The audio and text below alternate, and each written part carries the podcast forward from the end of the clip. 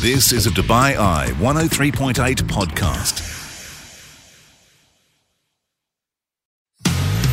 You're listening to the UAE's number one talk radio station. This is Afternoons on Dubai Eye 103.8. Helen Farmer with you on today's episode of Afternoons. We're on a bit of a quest trying to find part time jobs in the UAE and also the reasons why there are so few available. We had HR industry insider Rohini Bhalla-Gill on hand and also hearing the real life stories of some really frustrated residents and offering up, you'll be pleased to know, some answers too. Ant White from Level Up in the studio, massive advocate for women weightlifting, talking about the health and indeed mental health benefits, the power of community, and what happens to your body when you lift more. And tomorrow is Leap Day, February 29th. According to some folklore and Irish origins, this is the day where women can propose to their partners. We brought in the proposal experts to find out more about it and some of the proposals they've created right here in the UAE. Plus, it was Dr. Joao, Clinical Director of Dr. Vet Clinic in Abu Dhabi, on hand to guide us through neutering, spaying our animals, and of course, take your questions too.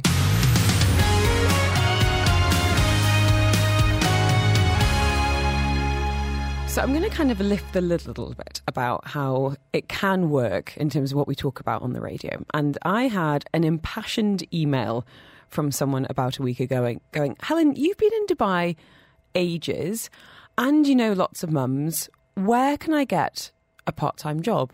And I was like, oh, I can reply to this. No, I can't because I didn't know the answer truth be told. So I put a little shout out on my Instagram stories, little question box saying, you know, what's the deal with part time jobs? Do you have one? How do you get one?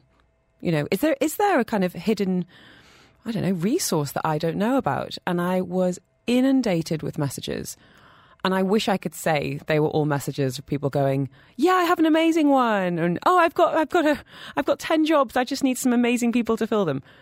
No, I would say ninety-eight percent were from frustrated people, and I would say mostly mums, although that is the demographic of people that do follow me generally, um, saying, How? Why? I'm desperate to work. This is my, you know, these are my credentials, these are my, my experience. How can I get into the workplace? How can I, how can I earn? So that's what we're talking about this hour part time jobs in the UAE, and who better to guide us through the topic? And we are going to be hearing from listeners and people that reached out to me throughout the course of the hour as well. Rohini Bhalla-Gill is a senior management consultant, GGC Consulting, industry insider when it comes to all things HR. And Rohini, we've touched on this in the past. We have. And I don't feel like anything's changed, but maybe you know differently. I wanted to ask you some of the. What is the lay of the land? Okay. Let, us get straight to it. What's going on? Okay, so we have to remember it was only in February 2022 that part time work was allowed. So we're only two years on. Mm-hmm. So we're kind of comparing apples with carrots. So we come from the, whichever part of the world we come from, and we have this idea about what part-time work is.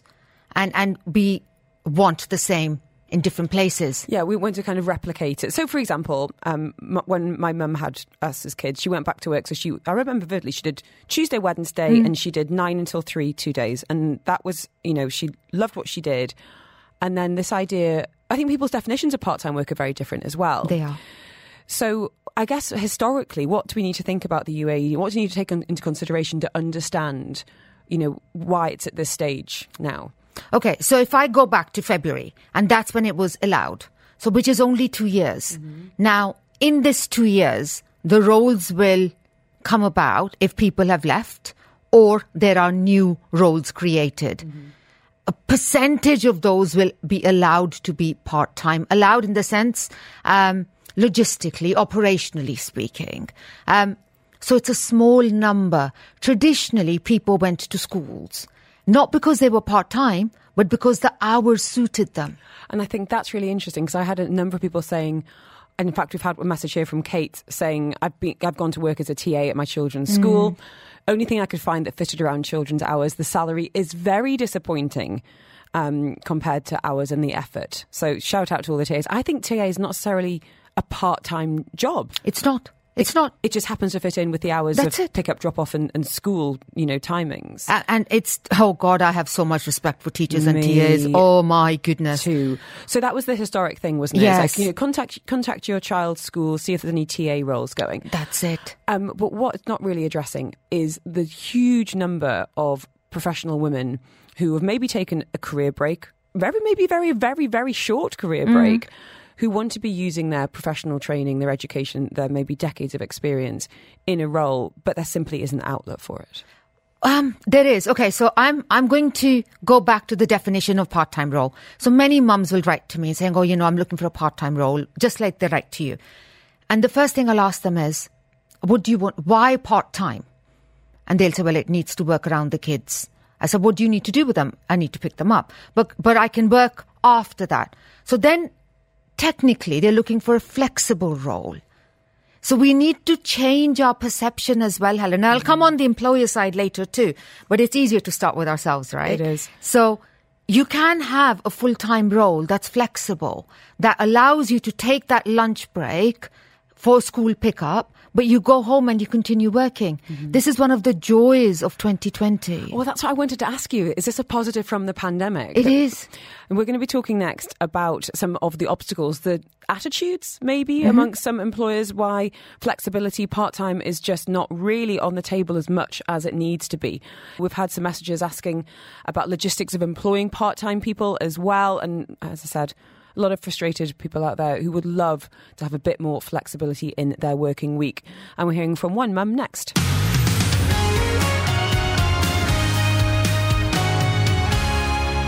Joining us in studio, we've got industry insider, uh, human resources, a senior management consultant at GGC Consulting, Rohini Bhalla-Gill. And we're also hearing from you, loads of messages coming in on the text line. I have to say, lots of frustration. And we're catching up with Angela now, who has been there, seen it, done it, and trying to find a t shirt to wear to work.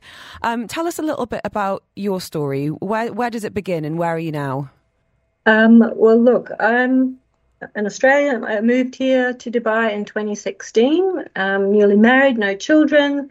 Life's great here in Dubai, but priorities have changed now with two kids, age four and two. Husband works full time. Cost of living has changed. And I want to transition back into the workforce after, after a career break and still be the full time parent. And I'm not alone. My friends, my mama amigos, we're also in the same boat. And by the sounds of it, there's a huge community of us out there. And we're searching for this, I don't know, Goldilocks jo- job or trying to create one. Um, but where do we start? How do we find the parent friendly organisation and the flexible working hours um, to fit? Does it exist in Dubai? That's what we're trying to figure out. And interestingly, funny you saying parent friendly, because that's something we touched on yesterday with the parent friendly label that's um, been awarded to well, 17 companies last year. Um, and this is really summing up an awful lot of messages that we've had through social media and on the text line. What advice would you give to these, as you so beautifully put it, these mama amigos, this incredible, you know, bank of untapped talent that is really keen to get back to work? Okay, so if you see a job that you like and you want to apply for it, go on the company website, have a look at their values. If those values align with yours, apply. If not, don't waste your time. I would love to say that 100% of the companies are going to be aligned with flexible working and all that stuff. They're not. Um, and you, so firstly, you won't waste your time, energy, resource, call it whatever you want. Yeah, Um, heartache. applying, yes, Yeah. applying. I feel for you. I really, really feel for you. But I'm, I'm also going to ask you right now, your kids are two and four. They will grow up. Um, and you will be in a position to give more than 100% back to the company um, in person. So you have to find the company that deserves you. Very often, when we're out of the workforce, our own self-esteem is is it, it diminishes, and and then applying for the wrong jobs and getting the wrong answer, it just kills us. Um, Ange, can I ask you, what job would you like? Can we manifest it on the radio now? Maybe someone's listening. Let's what, manifest. What, what's what you know? What are your experiences? What would that you know day look like in an ideal world if you were able to to get a job that fitted your your needs? Well, I guess it has to fit in between drop off, pick up kids' uh, classes in between with the little one. Um, so I want a job that, you know, that I don't know. I want a job that I can work from home, perhaps, or maybe in the mornings, and maybe a little bit in the afternoon. Mm-hmm. And I guess for the working people, sorry, it's okay. It's okay. It sounds like it's really been really upsetting and frustrating, you know, for so so long, and feeling like you're coming up against brick walls. And, you know, I think Rohini put it really, really beautifully there that, you know, your self esteem takes an absolute battering. We tie up an awful lot of mm. identity and value in what we do and what we offer to the world. And that can look like kids sometimes, and that can look like work sometimes. And to get knockbacks or, as you're struggling with now, to even try and articulate what you want because it's so confusing is really, really yeah. tough. Really tough. Yeah. Can I ask it you a question? Yes. What did you do in a previous life? So I'm a full-time primary school teacher in Australia. I've worked in non-profit schools in South Africa, fundraising, marketing, events, you name it. Uh, and in Dubai, I ended up starting my own business before kids mm-hmm.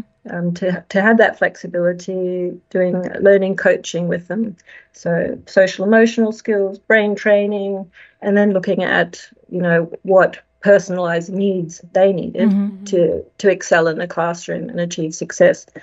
So, you know, I, I needed that role that's flexible to showcase my talents and build upon that experience, but also, you know, fit into the reality of a parenting role. So there's a company, and the name escapes me, but I will send it on to Helen. Yeah. Um, they are a non-profit organization and they they what they do is um, education schools um, all over the world, especially in developing areas. Um, it's I'm, like a charity. I will put you in touch mm. with them. And Angela, I'm listening, thinking about a few people that I might know. We've actually had a few messages going. I'm looking to offer someone a part-time sales job. Mm. talking about logistics of that as well. But there's also someone I want to connect you with because she reached out recently, and she is almost like a career guidance coach for women and mums in particular. And I think it can be really hard to get stuck in our own heads of going, well, the, this is what my talents are. But sometimes it can take someone external to go you haven't even realised like what you know how yeah. good you are at this or what you've learned through motherhood and, and let's mm. let's let's address that elephant in the room in terms of how much we devalue the skills we learn through being a parent. So I've got a few people I'm going to connect you with. I'm going to get these details from Rohini as well. I just want to say such a sincere thank you for reaching out to me and speaking to us today because I think you speak for an awful, awful lot of people. And um, I think you've put it really nicely before, Rohini. You know, like we need to understand just how lucky some companies would be to, to have you. So thank you so much. Yeah. Um, and if you've got any opportunities, if you've just been listening to Angela speaking to us there, drop me a message on 4001. I'd love to do a bit of matchmaking on the show today. Mm. We have had, I said, a number of people reaching out with roles that they need filling. We're going to talk about some of the logistics around employing part time work, some of the obstacles that employers might face. Um, we've got lots to talk about over the course of the show. Um, and we're going to be speaking next to Rahini about exactly that some of the attitudes of employers and how ultimately we need a bit of a wake up, shake up to get more people back in the workplace here in the UAE.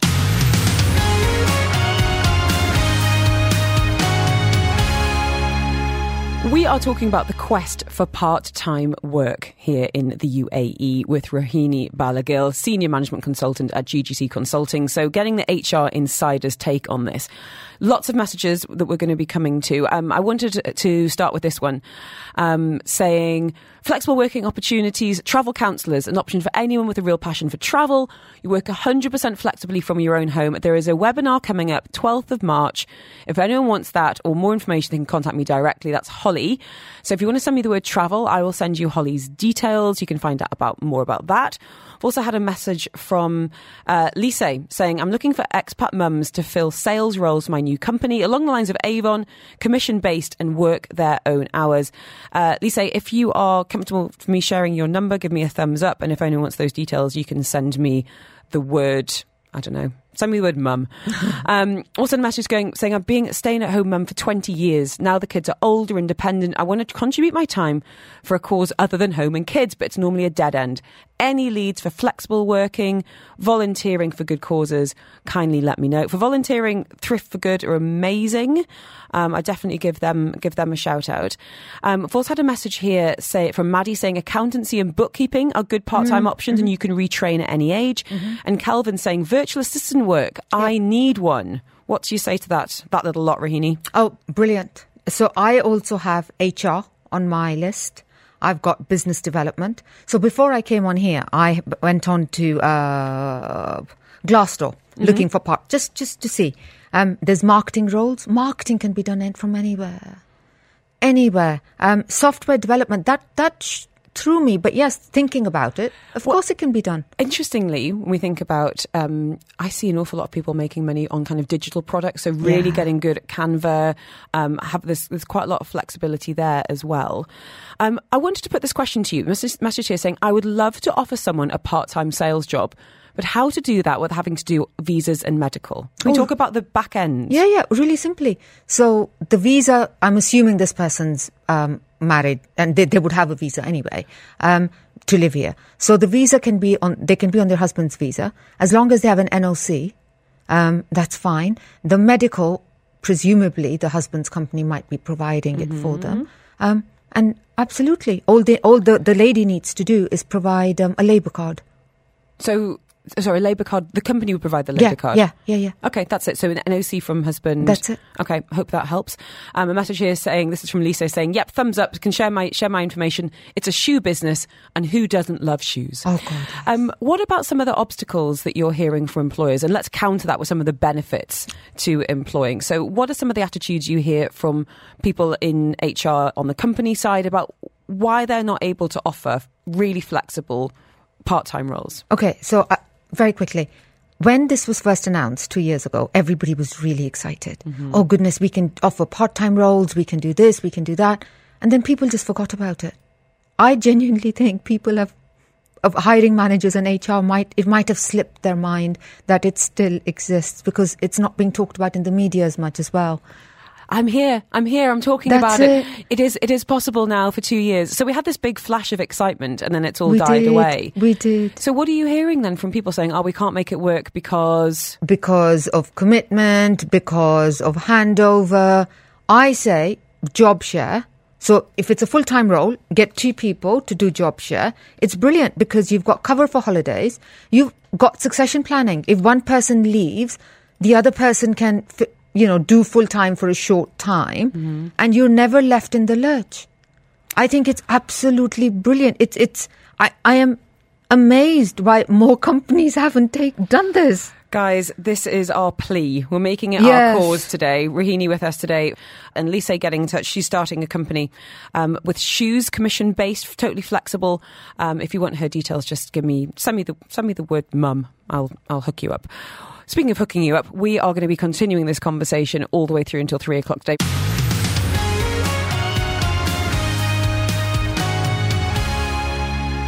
We are tackling a bit of a hot topic today, judging by the number of messages. This idea of lack of part time work here in the UAE. An awful lot of frustrated people getting in touch saying, I want to work.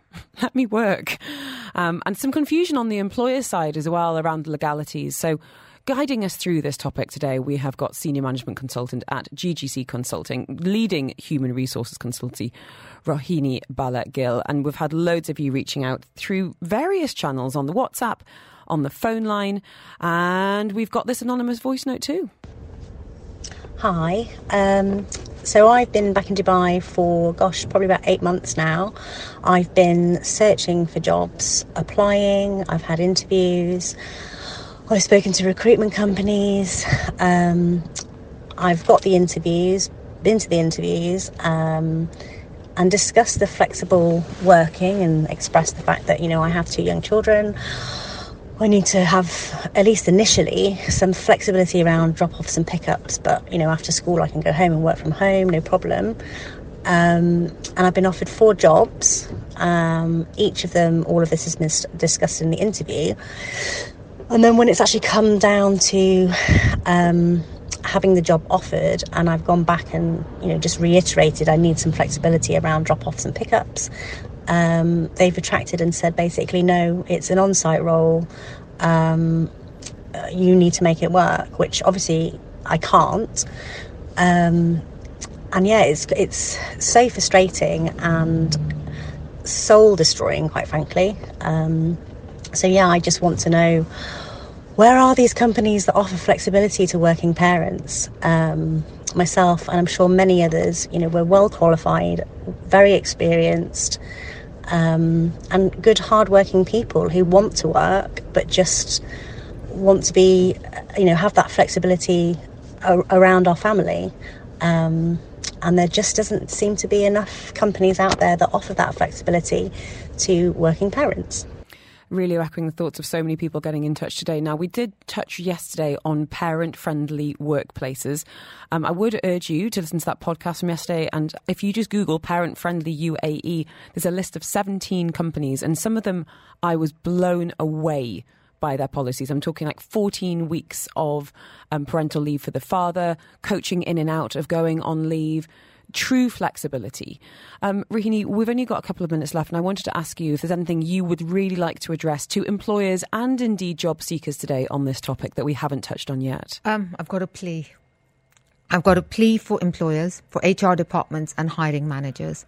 Please consider part time job share. So, f- job sharing for full time roles, if it's possible. Um, it gives you succession planning. It covers for holidays.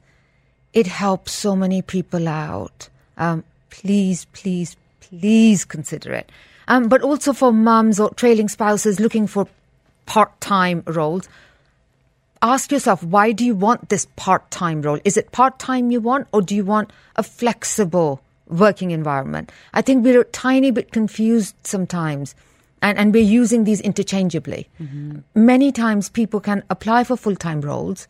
Uh, I know this, this voice note was really sad because she'd obviously made it quite clear in the interviews. Yeah, only to be ignored. Yeah, and and uh, to that lady, I want to say you are you've had a lucky escape because you've made it clear in the interviews, and they haven't taken heat, and they've oh it makes my blood boil. They've wasted their time and yours. What did they think? Mm-hmm. So lucky escape for you there. I just want to read a couple of quick messages. One from Varsha saying, This is why I started my own business. Mm. I think I do end up working more than 40 hours a mm-hmm. week, but at least it's on my own time mm-hmm. timeline and terms. Message here saying, I'm interested in finding experienced recruiters who are looking for part time work. Feel free to pass on my number if you want to send me the word work to 4001. I'll connect you with this listener. And another frustrated parent saying, I've been a primary school teacher for nine years before having my son, who's now two. I don't know where to start beginning to find part time or flexible work so I can still be the main caregiver. I want another child without having to be completely out of work for another couple of years. And we should say, Mums at Work recruitment company tried a number of years ago mm. to start this, and there was a huge appetite mm-hmm. from mums, women mostly and unfortunately it didn't succeed because no. there wasn't the appetite on the other side. That's it.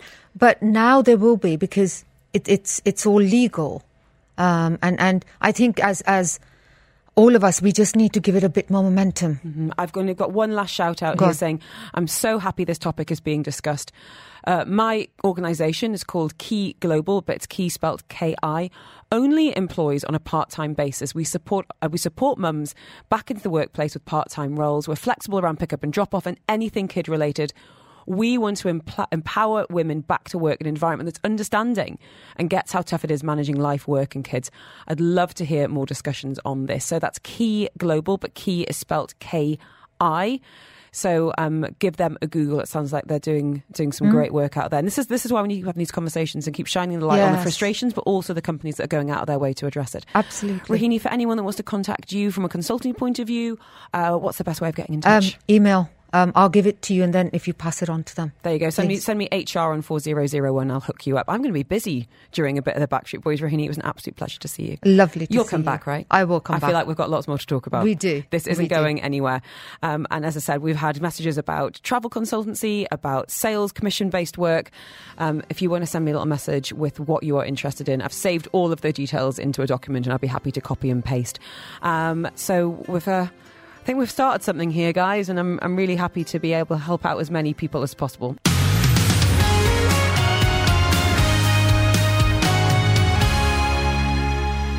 Ant White is in the studio from Level Up, massive advocate for women lifting weights. Um, you are speaking to someone who struggled to carry the dinner plates from the kitchen to the dining table last night, and so I can only apologise for my puniness.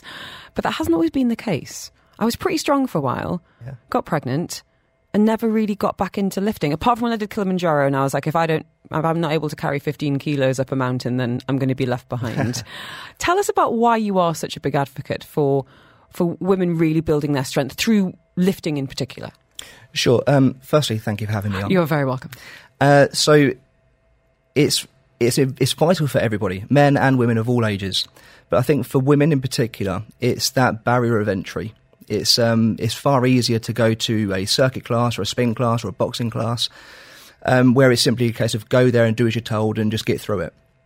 And it can be quite daunting, understandably, for a woman to enter the weights room of a gym and embark on a strength training program. And I'll tell you from a woman's point of view, because that environment is really, really intimidating. And I don't want you to take this personally. It's because of lots of men that look like you. it is, though. Yeah. And it's this kind of ego-y, you know, exclusive, and I don't mean that in a kind of desirable way, of we know what we're doing and we're going to judge you and what you're doing or indeed not doing. And finding the right environment to lift weights, I think, is probably half the battle, which is 100%. what you're trying to create. and and we are creating it really well. I think one thing that Level Up does exceptionally well is we are educating and empowering women to have the confidence to go into a gym and embark on it themselves. Um, it's not just a case of come to us, do as you're told, and then leave. They come to us, we coach them, we guide them, we arm them with the tools that they need, both um, educationally and with information, so that. And I see this all the time. We've had ladies who have trained with Level Up for maybe a year, maybe 18 months, two years, and they then travel. They go on holiday or they go home for the summer. And I get videos and photos or Instagram stories of them at the gym amidst all those guys who look like me and not just doing what they need to do for themselves, but also like bossing it, really bossing it. And um, that's, for me, for me personally, that's the biggest takeaway from Level Up. That's the thing I'm most proud of. You should be. We're going to talk next about some of the physical benefits, but I want to come back to some of the obstacles and maybe misconceptions. So, one, I think, is that finding that physical space Yeah. where you are encouraged rather than judged. The other thing is, I think, and we are starting to combat this somewhat through education, is a lot of women don't want to bulk up. Yeah. Is that something that you come up against? That's that's the biggest hurdle for me. That's the biggest myth that I have to combat and try and dispel. And I think we are getting better at it. There are a lot of educational sources of information. We've got great podcasts out there, good YouTube channels, very informative, good social media accounts. And that message is always the same. You need to lift weights. You must start strength training. So that's really good because I don't need to do any of our own marketing because the internet does it for us. And then we are that Missing piece. we are that missing piece. Okay, so we know what to do, but how do we do it? And that's when they come to us. But of course, like you say, I still get the question of, but I don't want to get too bulky. Yeah, I don't want traps like you, Ant. Um, I'm still working on them. but the thing is, building muscle and burning fat are never mutually exclusive. In fact, it's the building of the muscle that actually accelerates fat loss. And particularly on women, like when you build muscle and you aspire towards that, you might always hear buzzwords like an athletic frame or defined or toned. And when you really break that down and discuss what that means, it means to have the presence of muscle as well as the absence of body fat. Mm-hmm. So indeed, we need to lose body fat, but we need to have that presence of muscle. We need to start lifting weights. We need to start building. And well, luckily, we are entering an era where women are starting to do that more, which is fantastic. And when women do put on muscle, it simply tightens the area that women want to be tighter, and it adds shape and curve to the areas that women want to add shape and curve to. So, in fact, I get a lot of women who may be a little bit put off by the fact that they're building muscle, and then once they start seeing it, they can't get enough of it. And it's like a drug. They just want to keep going back and keep building muscle, and they're marveling at their glutes, their quads, their shoulders. I think it's also a bit of a battle of the scales. You know, as women, we're really used to wanting those numbers to come down, and that can be a bit of a mindset shift. Of the numbers might not go down, but the shape, the fit of your clothes can be completely transformed. I'm going to talk next um, about what what actually the real benefits, especially, if, and I'm going to be phrasing this delicately. Women of a certain age, my my fellow 40s women and, and 50s as well. Why strength now can really future proof you through the menopause and beyond.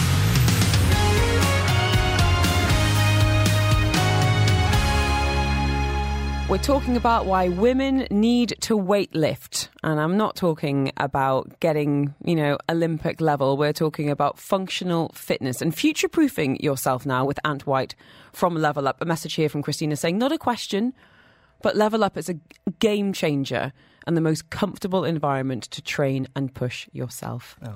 There you go. You were just Thank talking you, before. It's all about the people. It is. Would you mind? We talked about this kind of gym anxiety that a lot of women suffer from. Would you mind demystifying when we're talking about your classes? Sure. What happens? How many people are in the room? What's equipment's in the room? What what what are people doing? And I guess maybe even the different classes through the weekend. Would that be Of course, okay? yeah. So we we run in six week programs. We only allow new joiners to join us in the first two weeks because it is about education and it's about information. And if we have new joiners come all the time, then they might start missing some teaching points. And I don't want to dis- detract away from the rest of the class because. Of course, we've got some fantastic members. I want to make sure they get the best service they can. And I want to make sure that everyone gets the attention and the quality coaching that they deserve. And that's what it's all about. It's about quality of service. So classes tend to be no more than 10 people strong. And when there are 10 people in there, there's two coaches present. So there's like one coach between four or five people. And we make sure that, first of all, ex- exercises are executed properly and correctly. And of course, between sets, we rest. And during those rest periods, we like to have conversations about why we're doing what we're doing, how to do it better, nutrition, everything. So it's a very intimate setting, and it's more. It's like PT in a group format. Can we talk about the whys, especially as women get older? Sure. What are some of the big impetus? You know, I guess some of the big wins that you've seen with clients. Okay, so first of all, of course, just the um, as we accrue more muscle mass, or indeed retain it, there's going to be a point in everyone's life, a woman's life, where biologically we start to deteriorate, and that muscle breaks down as we age. Now, if there was one pill that we could take to anti-age ourselves, it would be in the form of weight training. So, not just for functional purposes and being strong around the house and resilient and robust, but also for, for brain health. There's a, a constant conversation between your brain and your muscles. Electrochemical signals happening all the time, back and forth. And the more muscle you have, the better cognitive function you have. I've never heard that before. Yeah. So there's that. And then, of course, for women in particular, as they enter menopause, you've got the fact that weight training is the best form of regulating your hormones. So, of course, there are other forms of exercise, but they could be quite stressful, and that's going to actually play havoc with your mm-hmm. hormones. The best thing for a woman to do is to enter a, a, a gym or a weight training environment, obviously, preferably one that they're not intimidated by, and start lifting and lifting effectively and lifting intelligently to keep their homeostasis in check and keep everything balanced and regulated. What about bone health? This has been the big thing that's, you know, people are banging the drum on about menopause is about bone density as we get older. Again, that's a huge one. In fact, it was just this morning. and I actually posted it on our Instagram story this morning. Um, there was one gentleman. He he showed you the kind of cross section of triathlete's thighs, of a seventy-year-old triathlete's thighs, and you could see the muscle mass and how much stronger and how much more there was than the average seventy-year-old who didn't. And then, of course, it showed you, you could see the bone, the bone um, circumference and the diameter significantly more dense. So, yes, massive, huge for bone health. Um, I had a message going, when is the next programme starting? Can you break it down for us in terms of how it works, how many sessions a week you tend to recommend, and yeah, I guess the next, next intake, Ant White? Sure. So, um, the next program would start on the 22nd of March. We're in currently week three. So, another three weeks, and we start the new program. However, I am actually going to be looking at starting a kind of a beginner's package for the next three weeks as a kind of like a launch platform for ladies to then join us for the next proper program where we really break things down and uh, just learn the basic movements very, very simply, very, very slowly to give everyone a bit more confidence, um, both in me and, of course, themselves with what they're coming in to learn. And then they can just join the rest of the ladies as of the 22nd of March. And how many sessions do you? In I know you're going to say as many as many as possible, but in an ideal world, No, know, actually, I, I wouldn't say that. So we have three sessions a week. We have three strength sessions a week because it's funny because Level Up has grown in success hugely, and it's all because I'm not saying things to actually advertise or promote or make it sound sexy, but because I'm telling people what they need to hear rather than what they want to hear. So it is just three sessions a week because in those days where you're not training, you're resting and you need to rest. It's a huge part of the process. So we have three strength sessions a week, but we also, on the team, we have a wonderful physiotherapist and mobility instructor where we deliver two yoga slash mobility sessions, which is all part of the Level Up program. I've had messages going, um, where? That's, I guess, I guess Where? that's the final piece of the puzzle. Where it's Al Quoz. Okay. It's quite cent. We try to find the most central location to everything. Um, so yeah, Al Quoz, and it's we've got such a vast schedule. We've got classes from six a.m. all the way through to eleven a.m. and then in the evenings. If anyone wants to send me the word up, can I share your information? Would that Of be course you okay? can, All thank right. you. Ant White, thank you so, so much. Absolute pleasure. Maybe I'll come to your office next time. That'd be amazing.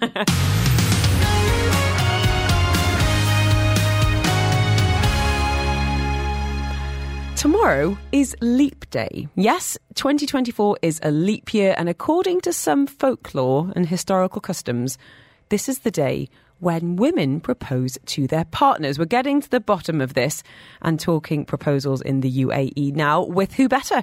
Rio and Tasneem, proposal planners from the Big Proposals. Now, I love talking about love. So I'm so happy that you are with us in the studio today. Um, I want to know I mean, Rio, you've been working in the wedding industry for years and years and years. Um, but have you ever had a couple where it's been the woman that proposed to the man? We have had, well, first of all, thanks for having us. You're very Helen. welcome. Happy almost leap day. happy or happy, almost leap day. Um, we haven't yet planned a proposal where the woman has proposed. We've had quite a few inquiries, however. There seems to be a bit of a trend also in terms of the type of lady that requests. Yes. Go- you can't just say type of lady. I want, I want deets. What we're talking about? Indian women, quite often. Yeah. Yeah. Tasneem, what about you? Is there something Fed you, up of waiting. Yeah, because you know what I think is they they've been together for a long time, and he hasn't popped the question. And uh, yeah, we have had inquiries where where they've actually asked us, you know, we want to propose. Um, when should we do it? How should we do it? So, and it's very different from a woman proposing to a man and from a man proposing to a woman. So there are a lot more details that goes into when there is a woman who is sent an inquiry than a man. So, uh, Interesting. yeah. Um, And- what do we know about, I guess, the origin of this leap year story? What do we I know? believe it's Irish, and it was uh, uh, Saint Bridget, God bless her, and she was um, Sick of waiting. yeah, she was she was just she was just fed up. She was she, fed up of like, just waiting. the ladies waiting and waiting. So she asked Saint Patrick, Patrick, for his yeah. permission. Um, and this is in the fifth century. century, I fifth think. century. And uh, he said, "Well, okay, every nine years a lady can propose." And she was No, like, every "No, four years. Oh, Yeah. no, he said every, Every nine, nine years, years, and yeah. she was like, "No, mate, No. Sorry, every Sorry, four not years." waiting every that four long. years. Yeah. now, I put something on my Instagram stories last night, a poll saying, you know, women of Instagram, would you or have you proposed to your partners? And at last count, 27% of my followers said yes, Yeah. they would. And I had two messages saying, I did this. So shout out. Um, I wanted to ask you, though, Rio, firstly, um, what are, I guess, I don't want to say normal because I hate that word. What do we know about average wait times or length of, you know, courtship before a ring is um is is brought out? What have you noticed, and do you think it's changing? It very much depends on the culture. I think from culture to culture it varies, the different norms. Um, but typically, I mean, if you're talking about One people in the five, UK, yeah. yeah, bet- anywhere between one, One to five, years. Yeah. Okay, Um, but then obviously other cultures move very quickly. Yeah. We're going to be talking next about some fun and creative ideas for women proposing tomorrow, but we'll talk some general proposals as well and some of the most interesting and intricate proposals that our team from the Big Proposals have worked on. We've got Rio and Tasneem in the studio, proposal planners extraordinaire.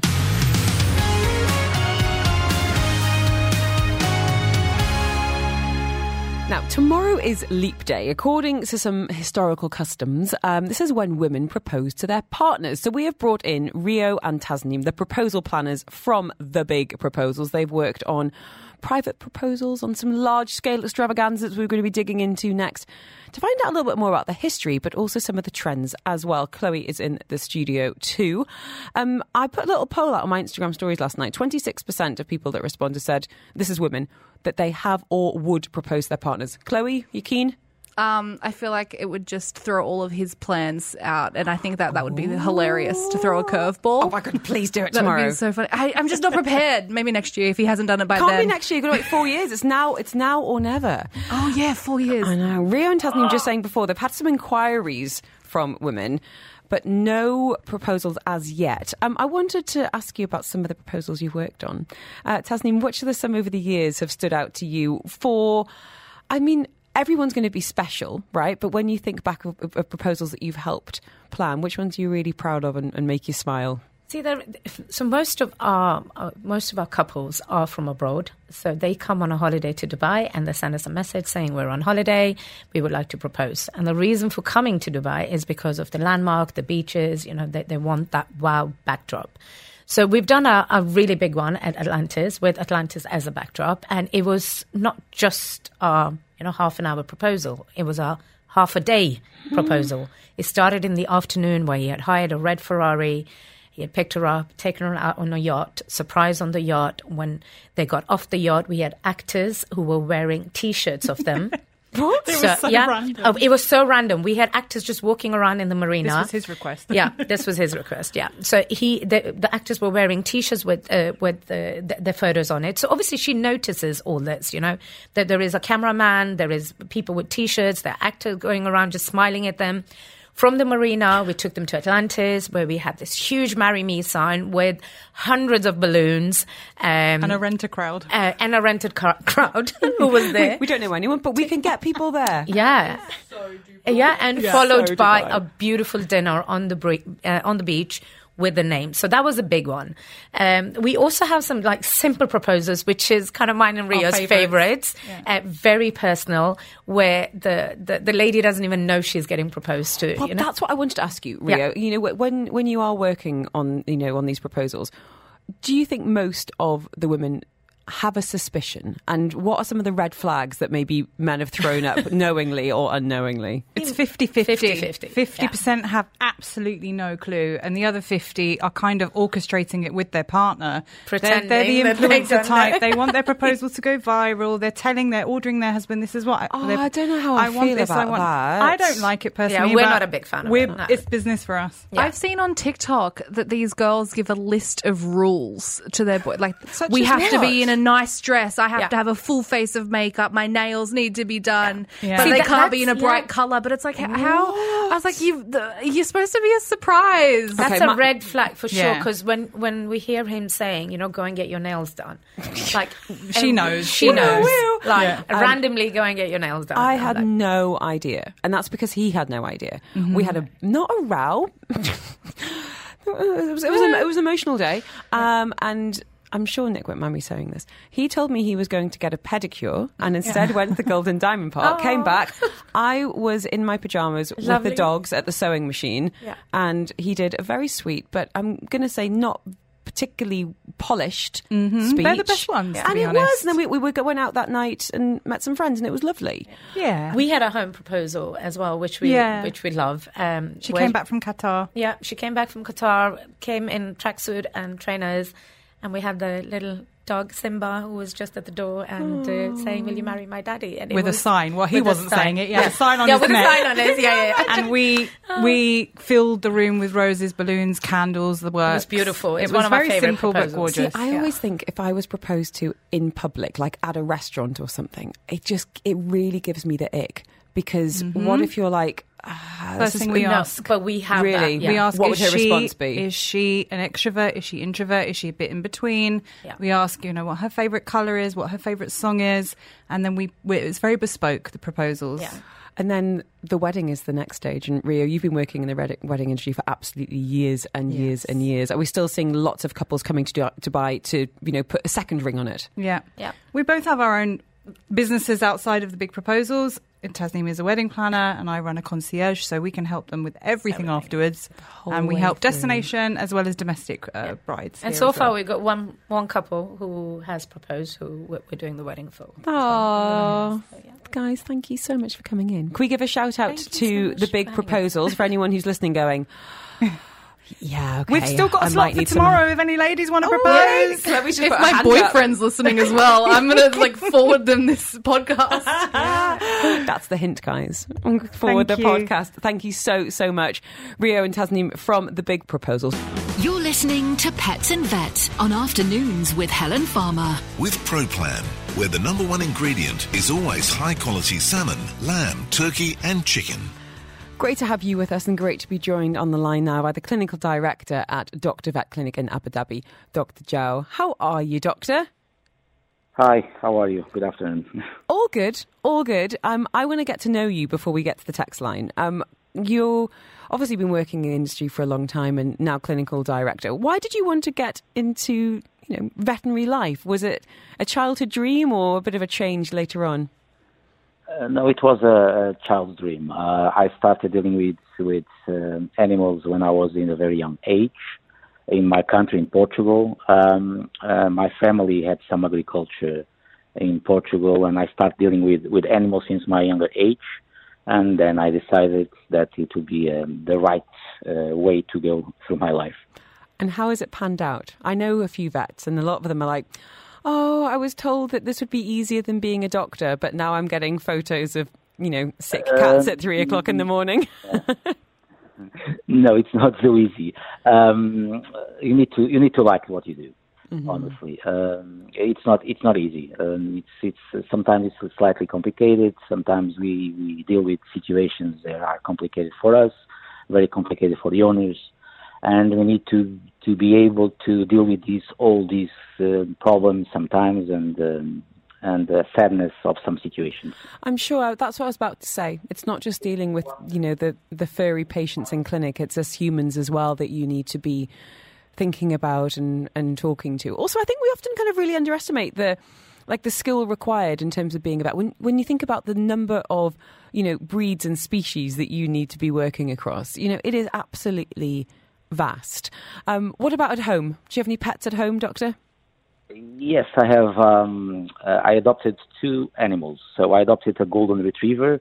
He was abandoned because he had parvovirus. Oh gosh. Um, so I adopted him, and then in the clinic I, I saved a small kitten, and then I decided to adopt him. He was uh, a stray cat. So now I have a, a dog and a cat, and they are the best friends. Oh, well, that's good. That's music to my ears. Now, regular listeners will know that, you know, it's nice to have a human name on our messages, but I also like to know what pets are called just because I'm nosy and I, I, I like to know. So, your cat and your dog, Doctor, what are their names? Yes, my uh, well, everybody's going to laugh. Um, my dog, his name is Pablo Escobar. That And is my cat superb. my cat name because he's ginger. Okay, he looks like a, F, a Formula One driver. So I, I named my my cat Max Verstappen. Mm, that is, I have to say, if I could give you a prize, I would. Those are absolutely superb. Um, Doctor, we're going to be talking about all sorts of different health issues, and we've had loads of messages for you already. Um, but I guess our topic of the day is about neutering and spaying. A really essential part of pet ownership is understanding the whys, the hows, um, and I guess the whens as well. Can we start with the whys? Um, obviously, there's the population control issue that we, you know, we are struggling with with cats and dogs, but for pet owners in particular, can you kind of sell us on the compelling health and behavioural reasons, um, perhaps, that we should be neutering our pets? Um, yeah, it should be. They should be neutered. Mainly, um, you reduce a little bit the aggressivity, aggressivity that they, sometimes they can have. Okay, uh, the humping that sometimes you start seeing when they are six, seven months of age, um, and of course, you are going to avoid uh, some problems in the future. Okay, um, most of the of the situations with neutering is that you are going to avoid some prostatic issues that they can appear in the future. Okay, So, so with it's very important to the neutering. Yeah. and the when. Um, you know, I know it's going to depend between cat and dog, and even the size, the the the, the, the breed as well. Can you give us some guidelines? Yes, uh, there are some. There are several scientific studies that show that some breeds should be um, neutered later, mainly because of the of the bone growth that we should not reduce it. Um, for instance, a golden retriever I advise to be um, neutered later, um, but normally uh, breeds that don't have a, a very quick growth. uh, you can think about doing the neutering around seven seven months of age. What about the recovery and the aftercare? We've had a number of messages about this in the past. Um, you know, I'm worried that I'm not going to be able to, you know, that my, my dog often is not going to be resting enough in order to heal following a surgery. Um, what can recovery look like and how long can it take? Uh, the recovery, uh, the recovery, it's, it's, it's not a long recovery, uh, honestly. Um, the, the, owners just need to be slightly careful um, for the first five days, not allowing them to run, to jump, and to, mm-hmm. to lick the wounds, and just to, to be careful about that. It's not a very complicated recovery. Okay, it's a very quick one. What about ongoing then? You know, should there be a change in diet? You know, their their hormone profiles ultimately changing. Do you need to respond in, in kind in terms of what they're eating? Yes, uh, when when normally when they are neutered, they have more tendency to get a little bit more fat. Mm. Okay, so you should control a little bit much better the, the the the diet that you are giving. In cats, there are specific, for instance, there are cats there are specific diets for neutering cats. Okay, that will control a little bit more the pH um, of urinary parts. So it will be advisable to change those, kind, those kinds of foods. You've got any questions on this, get in touch. We're talking neutering, spaying, the whens, the whys. Um, can we come back to the behavioural changes? Uh, you know, I've, I've had friends in the past, you know, more in the UK actually, rather than here, saying, "Oh, we're not going to we're not going to neuter our boy." Often the the male dogs, um, you know, we're worried that it might impact um, you know behaviour why might that be, and what do you tend to advise? If someone's really happy with the temperament of their dog and maybe they're worried that neutering might change it, can you put some minds at ease or give us information that we need? Mm, for my experience, I don't, I don't, I have not seen uh, a big change on the behavior. Okay, the the only change that you can see is that they become a little bit more calm. Mm-hmm. Okay, and the and the, the, the behavior that they have with other uh, dogs um, will will be more calm. They they are they are able to interact much better. Okay, they don't have that need to to be superior. Um, they don't need to they don't need to have that that behavior that they try to show the other ones that they are they are stronger than them. Mm-hmm. Okay, they become more calm and they are more sociable okay. to other dogs. Compelling um, stuff. yeah. Doctor yeah. with us today, Dr. Joao from uh, clinical director, speaking to us from Abu Dhabi, uh, Doctor Vet Clinic. We've had all sorts of messages. Francesca saying, um, you know, is daycare bad? Um, someone said that that's where they pick up bad habits. Uh, James's spaniel has a fatty mass on his hind leg. Should they just let it be? Um, there's, you know, it's all up for discussion this hour.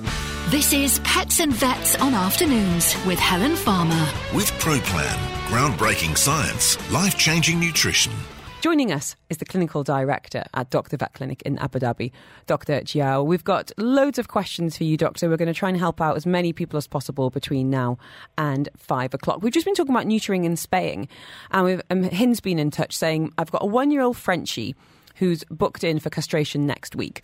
What should we expect for aftercare? When can you go back to doggy daycare? It's our first dog, so no idea what to expect. Can you help, please? That's from Hind. Would you mind shedding some light there in terms of getting back to, to normal doggy behaviour? Uh, yeah, um, so what you can expect. So after the surgery to, to go to the daycare, normally you need to wait at least 10 to 12 days after the surgery. Okay, so that he can have a proper recovery. Uh, in the daycare, he's going to behave perfectly fine and he's going to um, have a normal relation with other dogs. We'll not see a lot of changes in his behavior. Um, I wanted to ask you. My husband couldn't take our dog to be castrated. He's like, I can't do it. You're going to have to take the boy dog. It's like I can't look him in the eyes when when I take him in the car. Um, but uh, what about pain relief? Is that something that the, the clinic would would offer Hind and her Frenchie, yeah. uh, and, and for how many days? Yeah, normally, normally the a pain a pain a painkiller or pain relief should be given at least for three days. Okay, um, antibiotics, um, they are controversial about it. Okay, if the surgeries are done perfectly aesthetic, um, they should not have any need for any kind of antibiotics after surgery. What about um, the, the the healing? I, I guess really what I'm asking about is the cone of shame. Is there a cone? I've seen little bodysuits that look like baby grows now. What's what's happening in that space? Uh, normally, in males, we apply the um, the cone of shame okay, because the, the bodies the bodies uh, the, the, problem is that with the body with the body suits is that you need to remove them every time they need to go to the to the bathroom mm. so you don't have the specific, still the, the good ones, so that it can be open on that area. So it's uh, honestly needs to go with the cone of shame. Um, Hind, here's my number one tip um, with the cone of shame: is their their turning circle changes. So we had a number of instances where our dog got himself locked in various rooms because he turned around and then he closed the door by accident with the cone.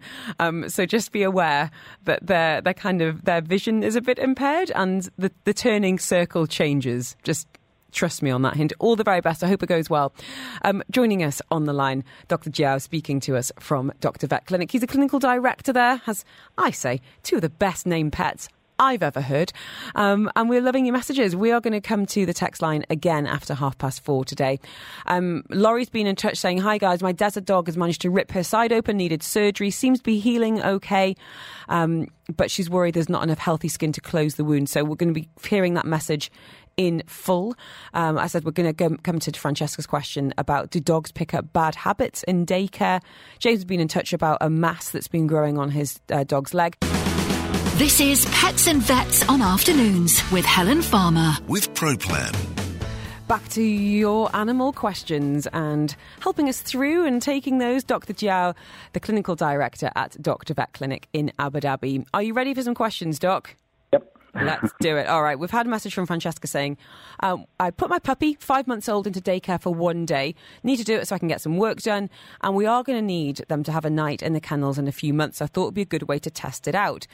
Daycare said he was great, sent me photos, he seemed to love it. The plan is to go one day a week. However, I mentioned it in passing to his dog trainer who says they don't recommend it for dogs as they pick up bad habits. Is it really that bad? I'm worried now. Our dogs go to daycare um, about once a week. Um, any truth in this? Um, depends of uh, how the how the daycare is is worked with. Uh, normally, no. It's good for them to to be on daycare because they interact with other dogs, and normally uh, they are able in the future to to not become uh, more aggressive or more crazy when they see uh, new dogs in the street or when they walk, you are walking them outside. So I'm in favor of of, of uh, the daycare at least once or twice a week. I'm a good thing. Thank you for saying that because that's how I feel in terms of socializing and different smells and you know getting getting used to being around around unfamiliar well dogs that aren't yeah. friends yet, let's just say. Interestingly, we had a follow up message in this saying, I've got two girl dogs, habits picked up from daycare. One keeps peeing like a boy dog. and the other one does a great handstand pee for two to three seconds. I'm sorry, I'm going to need a photo of this, whoever whoever got in touch there. 4001, please. Um, messages coming in for you, Doctor. Um, James saying, um, Our spaniel has a fatty mass on his hind leg. It's been growing slowly for the last four or five years. It's not impairing his movement, but it's now about the size of a satsuma. We have had a biopsy done and it's nothing suspicious. He is 11 now. Should we just leave it? Um, if, if you already have a, a biopsy and it's negative, even then, uh, it's always advisable to remove, okay, because the masses can start growing, even if they are benign masses, they can start growing and sometimes they can start bleeding, mm-hmm. okay? So it's always advised to be removed. Okay. James, thank you for that. All the very best to your spaniel from a, a fellow spaniel parent. Um, a message here from Fala saying, I'm just wondering what treats I can give my cat at the moment. He's on a vet urinary diet to treat struvite crystals. Uh, so I assume the normal ones are out. Um, would welcome any ideas. So would you mind just quickly explaining, I guess, this kind of urinary diet? Is that the same as like a renal diet for kidneys or is, or is that something different? There are there are specific diets for for each case. Uh, in this case, um, you have a spe- uh, you have a diet that can dissolve the, the crystals and maintain the pH of the urine normal. Um, normally, it's used when you have crystals on the urine and you will just want to dissolve them. Uh, specific crystals. Uh, uh, diets only work with specific crystals. Um, it's advisable to do that diet and to keep doing it, and then you need to repeat again a, a urine analysis to confirm that it's completely clear from the crystals, and then you can return to a normal food. A renal one, renal diet is more specific when you have um, renal insu- insufficiency. That can be acute one or chronic one. Uh, chronic ones, that then you need to keep that type of diet for a long period of time, Mm-hmm. mostly for the rest of their life. Okay. So, what about treats for Fowler's cat who's on a urinary diet? Um, and I think, you know, as, as pet owners, we just get into a bit of a habit of giving treats. Sometimes it's, you know, behavior related. Sometimes they, they give those big, wide eyed looks up at you and you just can't possibly resist. Um, are, are there any things you need to be looking for in terms of ingredients or anything that comes to mind now, Doctor, that we could perhaps it's share? not, not, I don't advise when they when they are when they are uh, under a treatment diet. I don't advise to give treats. Of course, Oh, there are no. some treats that Poor that things. specific for that you can give it. There are already brands that have specific uh, treats that you can use it in those situations. But honestly, I, during that time, mainly when you are dissolving creases, I don't advise to give any any treats. Okay. Poor thing. Poor Fowler's cat. um, and a message here. I, I don't know if you can help with cat behaviour, but let's let's see. You do have one yourself. Hi, Doc. My female cat always whacks her male sibling. They've been together for eight years. What is the reason behind such behaviour? It happens towards the evenings, and then a bit of an unhappy face emoji. So it sounds like this has happened quite suddenly.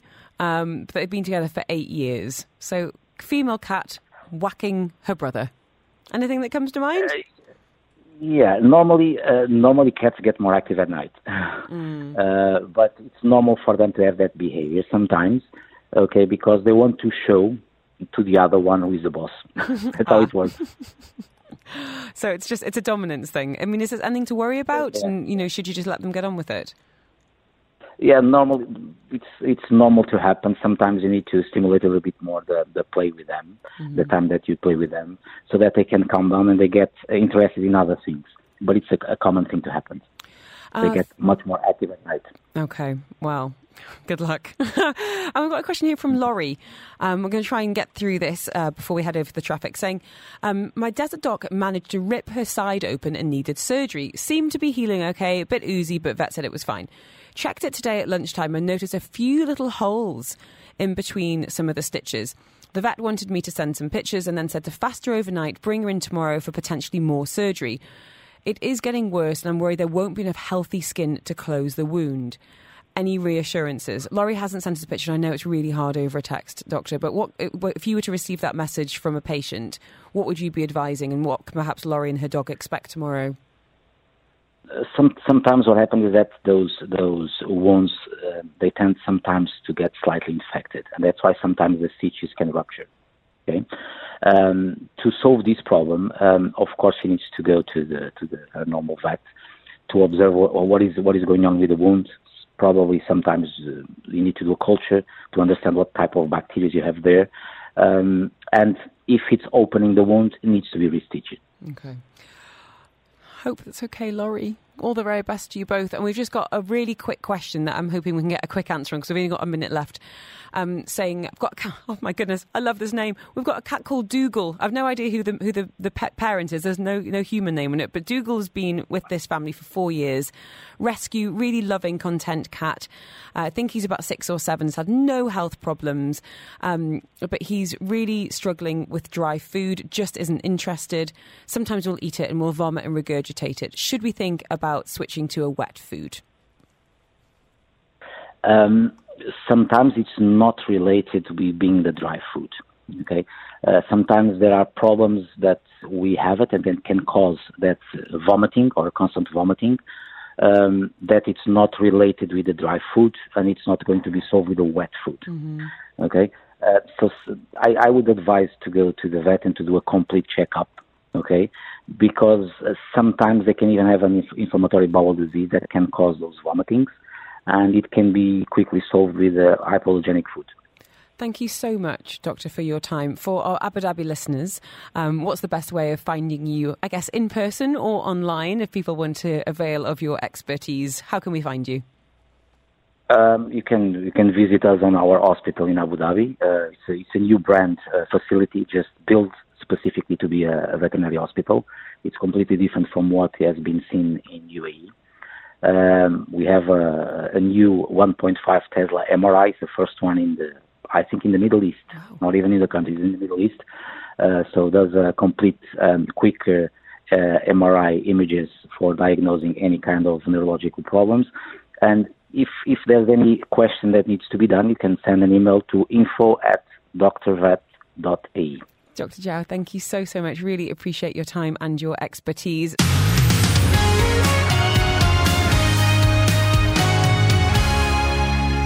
And thank you for downloading this episode of the Afternoons with Helen Farmer podcast. Don't forget, you can subscribe. You'll get direct to your phone as soon as it's out. And you can listen to me live on Dubai Eye 103.8, Monday to Friday between 2 and 5 p.m.